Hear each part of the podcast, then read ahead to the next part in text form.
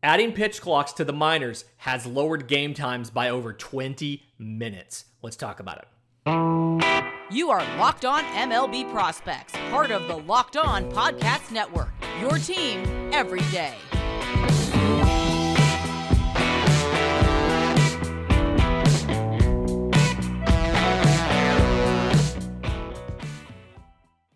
Yes, welcome on in to Locked On MLB Prospects, your home for all things minor league baseball. I'm your host, Lindsey Crosby, baseball writer for Sports Illustrated. Thank you for making this your first listen every single day. And today's episode is brought to you by our friends at Blue Nile. This Mother's Day, give mom something she'll treasure forever with fine jewelry from BlueNile.com. Locked On Sports listeners get $50 off of $500.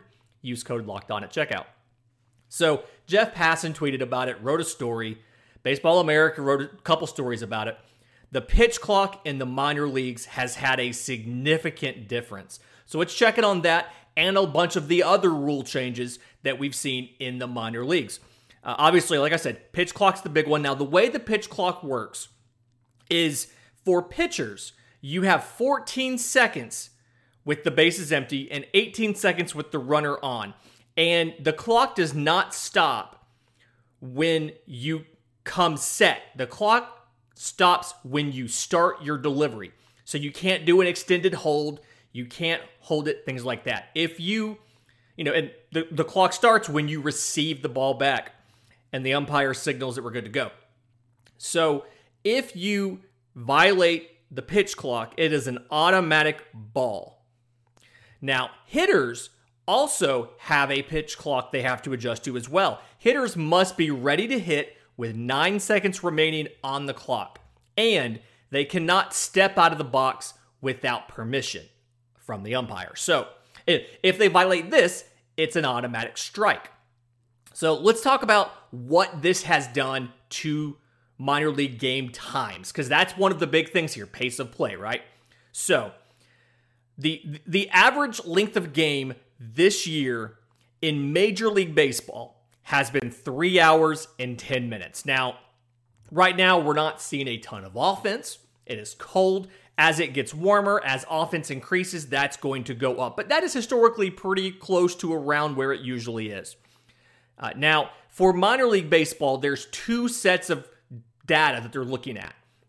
They have a control group that did not have the clocks on, so they are following all of last year's rules. And then they have the rest of the minors that have the pitch clocks on. So that control group, this year, their games are 2 hours and 59 minutes on average. Last year, over like 5,000 minor league games, it came out to 3 hours and 3 minutes. So it takes a couple minutes up as you get farther in the season and it's warmer and there's more offense going on.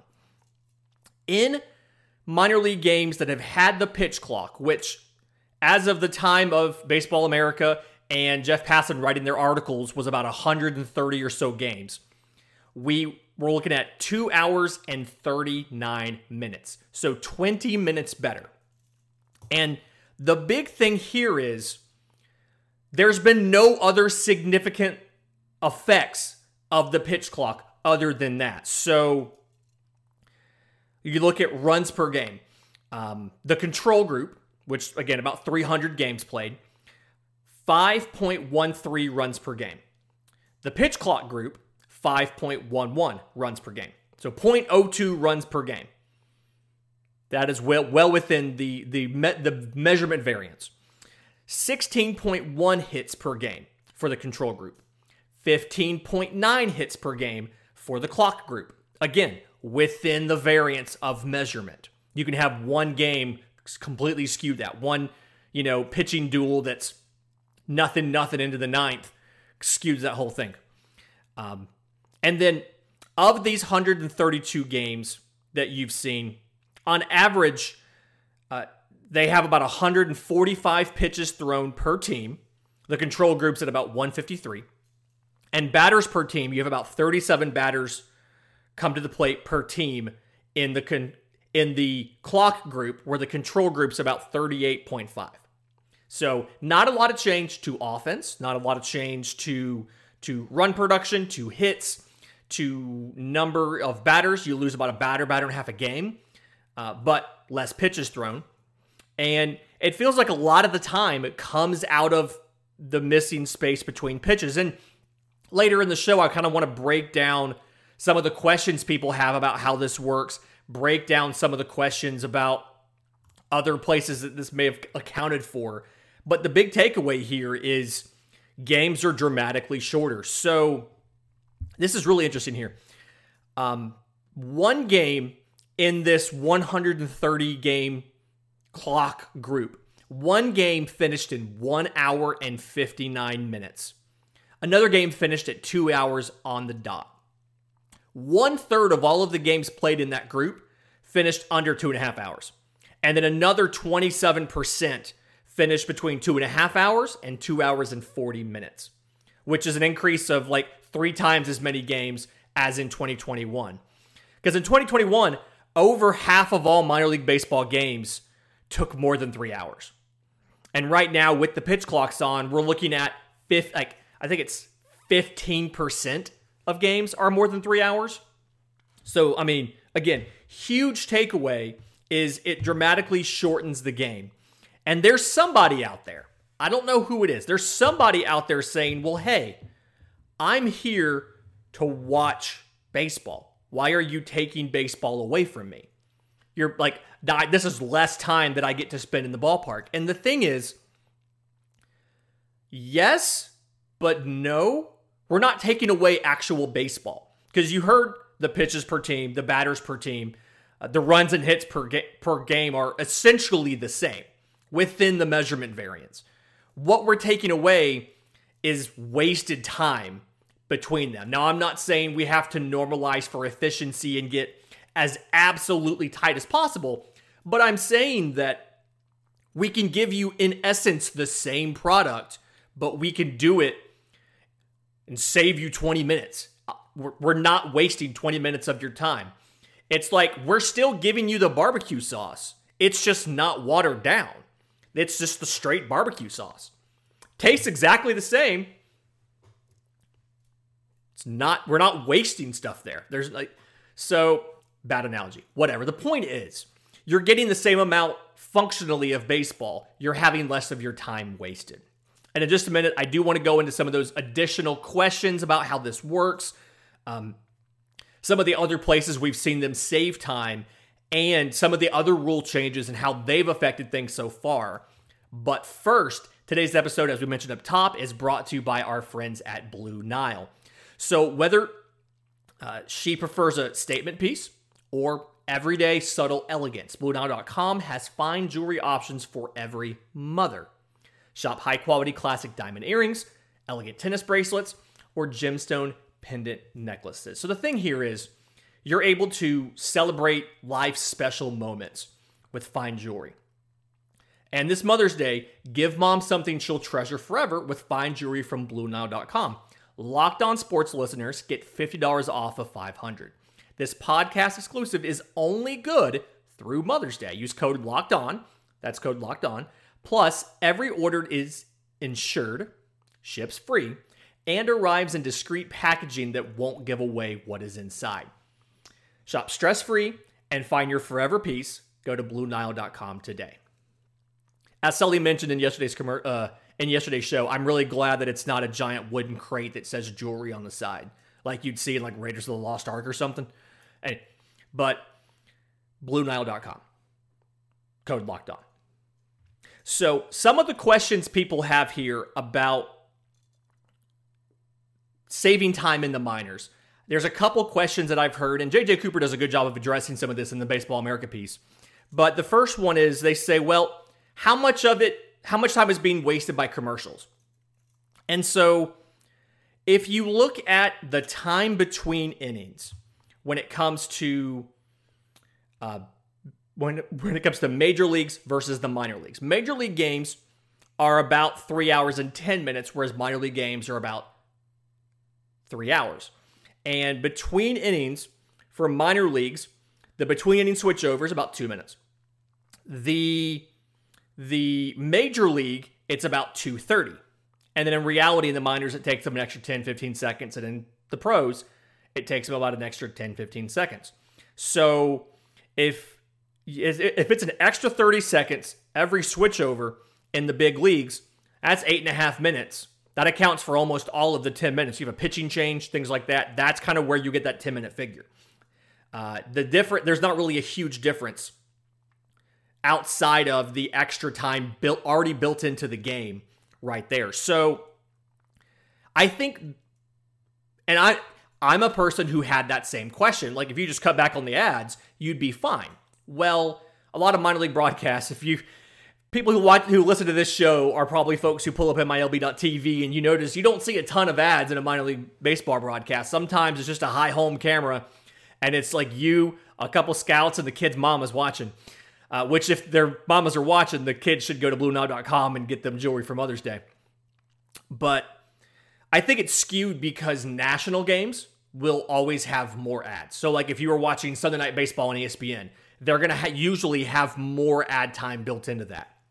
Postseason games, other than we've had a week and a half of baseball, of Major League Baseball. Outside of that, everybody was watching postseason games, and those games obviously have a lot more ad time and commercial time. I mean, those are 4-hour games. They are slogs. Like, you can play 18 holes or you can watch one 9-inning baseball game. It's nuts.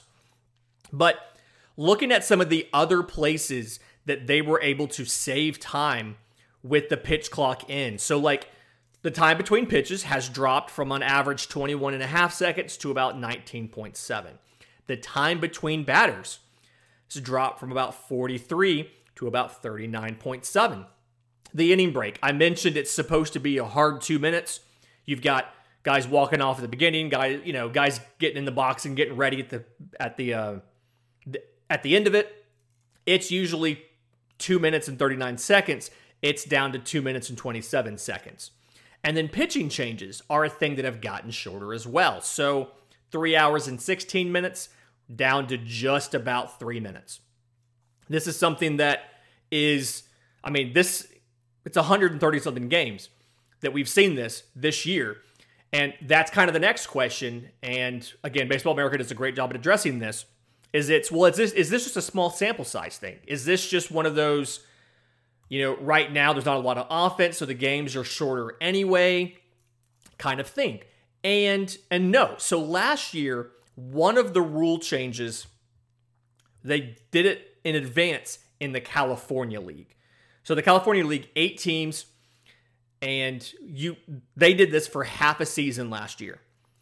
So of the 5 minor league baseball games that took less than 2 hours last year, all of them were in the California League, which had the pitch clock. There were 17 games in all of minor league baseball there were 17 California League games that were under 2 hours and 10 minutes. So half a season of 8 teams resulted in 17 games under 2 hours and 10 minutes. The entire rest of minor league baseball, 5,534 games across 112 teams, collectively had 10 games come in at under 2 hours and 10 minutes. This year, with the pitch clock in place across the minors, we've already seen 9 games come in at under 2 hours and 10 minutes. So between half a game or half a season of the California League and now all of MLB, we can absolutely say this is real. This is correct. The math is right. This is not a fluke. This is not an extremely small sample size alert. None of that stuff. This is true. This is how it works. Now, there are some concerns that I have that we need to make sure that we address and take care of in this situation. And there's a few of them. Some of them are relatively minor, just behavioral changes. Some of them have the potential to actually cause some issues. So the first one is hitters for the first time kind of have to make an adjustment, because it has been very natural to, after the pitch is received by the pitcher or by the catcher, he's throwing the ball back, you step out, you're fixing your gloves, you're fixing your, whatever. Now, you have to keep a foot in the box unless you have permission to leave the box. If you come out of the box and don't have permission, that's an automatic strike. So, a little bit of an adjustment period up front. Not too concerned about that.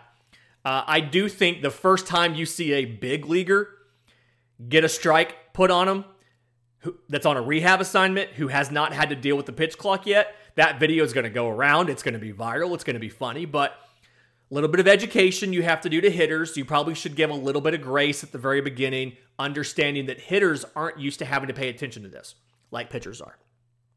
The second thing is the umpires. I know none of us are here to see umpires, despite what they seem to think, but having to track an automatic ball or an automatic strike, watch the clock at the same time they're signaling ready to play, all of that, that is another thing umpires have to keep track of. And so you have to be cognizant of the fact that you are adding a little bit more onto the plate of every single umpire.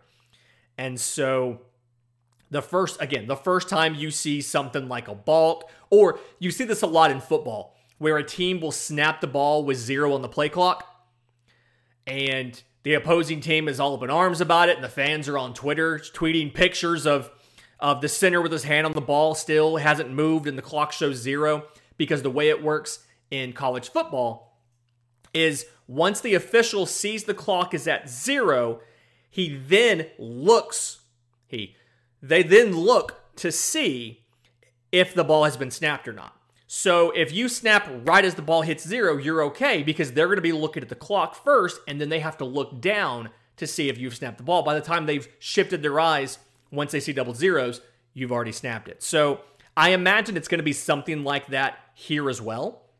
And there was a quote, I think it was in the Passan piece, there was a quote from a pitcher about, I think it was Tampa Bay reliever Phoenix Sanders. I'm not going to forget that name, Phoenix. And he said that at 2 seconds, it's either pitch or pickoff.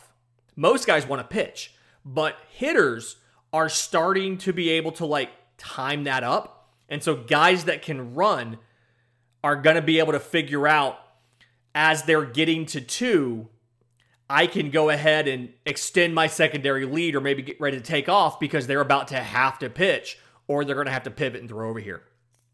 And in the third segment, I do want to talk about some of the changes that have gone about how often you can throw over to first and pickoffs.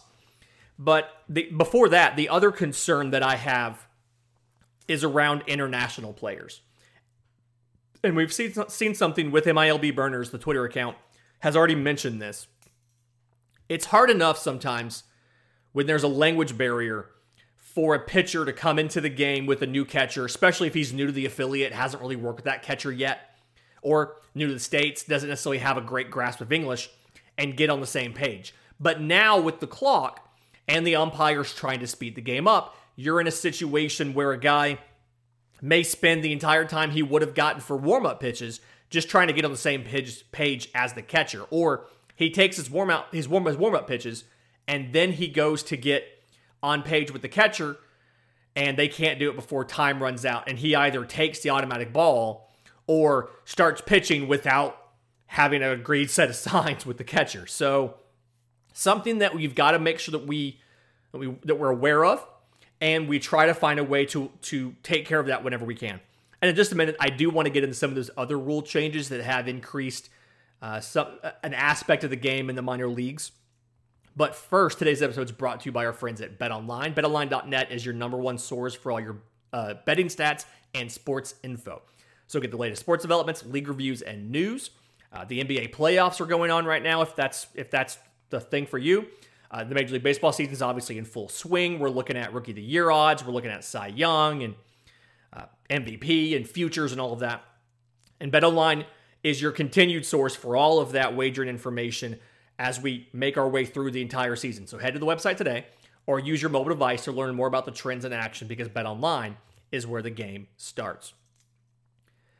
Thank you for making Locked On MLB Prospects your first listen. For your next listen, check out the Locked On Now podcast. So as somebody who has 120 minor league affiliates that I'm trying to keep track of, there's no way I can keep track of Major League Baseball as well. So many games being played every single day. The Locked On Now podcast is recaps of MLB games with analysis from our local experts. It takes fans through the season like no other network can do. It's free and available wherever you get your podcasts. It's become part of my morning commute. Completely love this. It's about 30 or so minutes, and I get a complete update as far as everything that happened in MLB last night. You know, all the games that were played yesterday, or if the game didn't play for some reason, whether it's a COVID outbreak or a weather postponement. So, Locked On Now, wherever you get your podcasts. So the third thing I wanted to make sure we mention when it comes to these rule changes is about steals. So last season was a low at the major league level for steals. We averaged 1.2 steals per game. If you watched a 5-game series, on average, you would see 6 stolen bases in 5 games. Stolen bases are fun. Analytically, they're not an incredibly smart thing to do because the risk of an out is so, like, the weight of an out is so much greater than the benefit you get from a steal. But they're fun. Minor league baseball last year, we had about 2.5 steals per game at the minor league level. You have to remember, especially in the low minors, a lot, like, big variability in skill level between the players. So you're going to see more steals. It's more open game in the minor leagues. In minor league baseball this season, in that 130 so game sample with the pitch clocks, you've seen about 3 steals per game. So you've increased it by 0.5 a steal per game. Part of it is the pitch clock, like the quote was from Phoenix about when it's 2 seconds left on the pitch clock, you're able to go. But another aspect of this has also been the limitation on pickoffs. So the way this works, not at AAA, but below that, is you get 2 pickoff attempts or step-offs per at-bat. So there's a guy on first, you can throw over to first, or you can step off and reset the pitch clock twice in an at-bat. On the third time, you go to throw to first. If you don't get the runner, it is an automatic balk, and everybody moves up a base. Probably the only time I think you're going to see people mess around with that third pickoff and with a hold getting down past 2 seconds and either taking the ball or throwing over to first is going to be a situation where you have a runner on first, but you also have a full count to the batter and you're trying to steal an out. If you've tried to pick them twice now, and you're stuck, and the rest of this at-bat, you cannot throw over unless you absolutely get them. You may wait until 3-2 count, try to pick him, because if you don't pick him, he moves to second. If you walk this batter anyway, he was going to be on second. You didn't give anything up. So I could see that maybe being a place where you try to get a little strategic with it. I can't say that I love the rule, simply because I don't like the rules that limit how you're able to play the game of baseball. Now, granted, I say that. I have not had a chance to watch a full game with this rule in place. So maybe this is something where when I watch it, I'm really going to appreciate it. I didn't think I'd appreciate the 7-inning doubleheaders. I really liked that as well. So maybe that's something that I will end up appreciating once they get there. Another thing that we've seen in the minors so far that is having an impact is limitations on shifts. So you have to have 4 guys on the dirt and then 2 guys on each side of second. That's not completely across the minors yet, but that is being implemented. Again, another one of those rules that I don't necessarily love because I don't like them limiting the way you can play defense. The analogy to football for me is like if they came and said, hey, you can play zone coverage, but you can't play cover 2. You can't put guys here. You can't do this. You can play zone defense, but you have to have 5 guys on the outside, or 4 guys on on the outside of each hash. You know, and made up rules about how you could spread your guys out and how you could lay it out.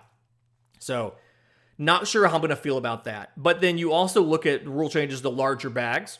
So they increased the size of the bags at first, second, third. This technically closes the distance between bases. I don't think it's enough to really make a difference. You're running 90 feet. I don't think an extra 6 inches matters.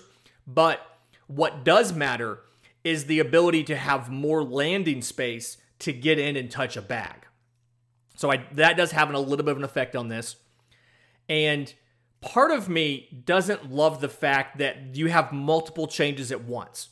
And so if you're looking from the perspective of steals, how much of the increase in steals is the pickoff rules? How much of that is the larger bases? How much of that is the pitch clock? We don't necessarily know how much of each. So that's something we definitely have to be cognizant of and understand before we bring some of the rules like shift limits and things like that up from the low minors into the rest of the minors and then to Major League Baseball. We've got a great rest of the week coming up. Friday, we're doing another edition of our Farm Friday, the number 2 farm system, the Tampa Bay Rays, talking all about their affiliates up and down the system. They had a historic year last year. Every affiliate except for one won their championship, and that other affiliate played and lost their championship. So fantastic year of accomplishment as far as a minor league system. Obviously, tons of players, headlined by Wander Franco, one of the better prospects we've seen of some people have said of this generation. I think he was the earliest player to get a long-term extension from number of days of service time when he debuted to when he signed the extension. So, but until then, this has been Locked on MLB Podcast.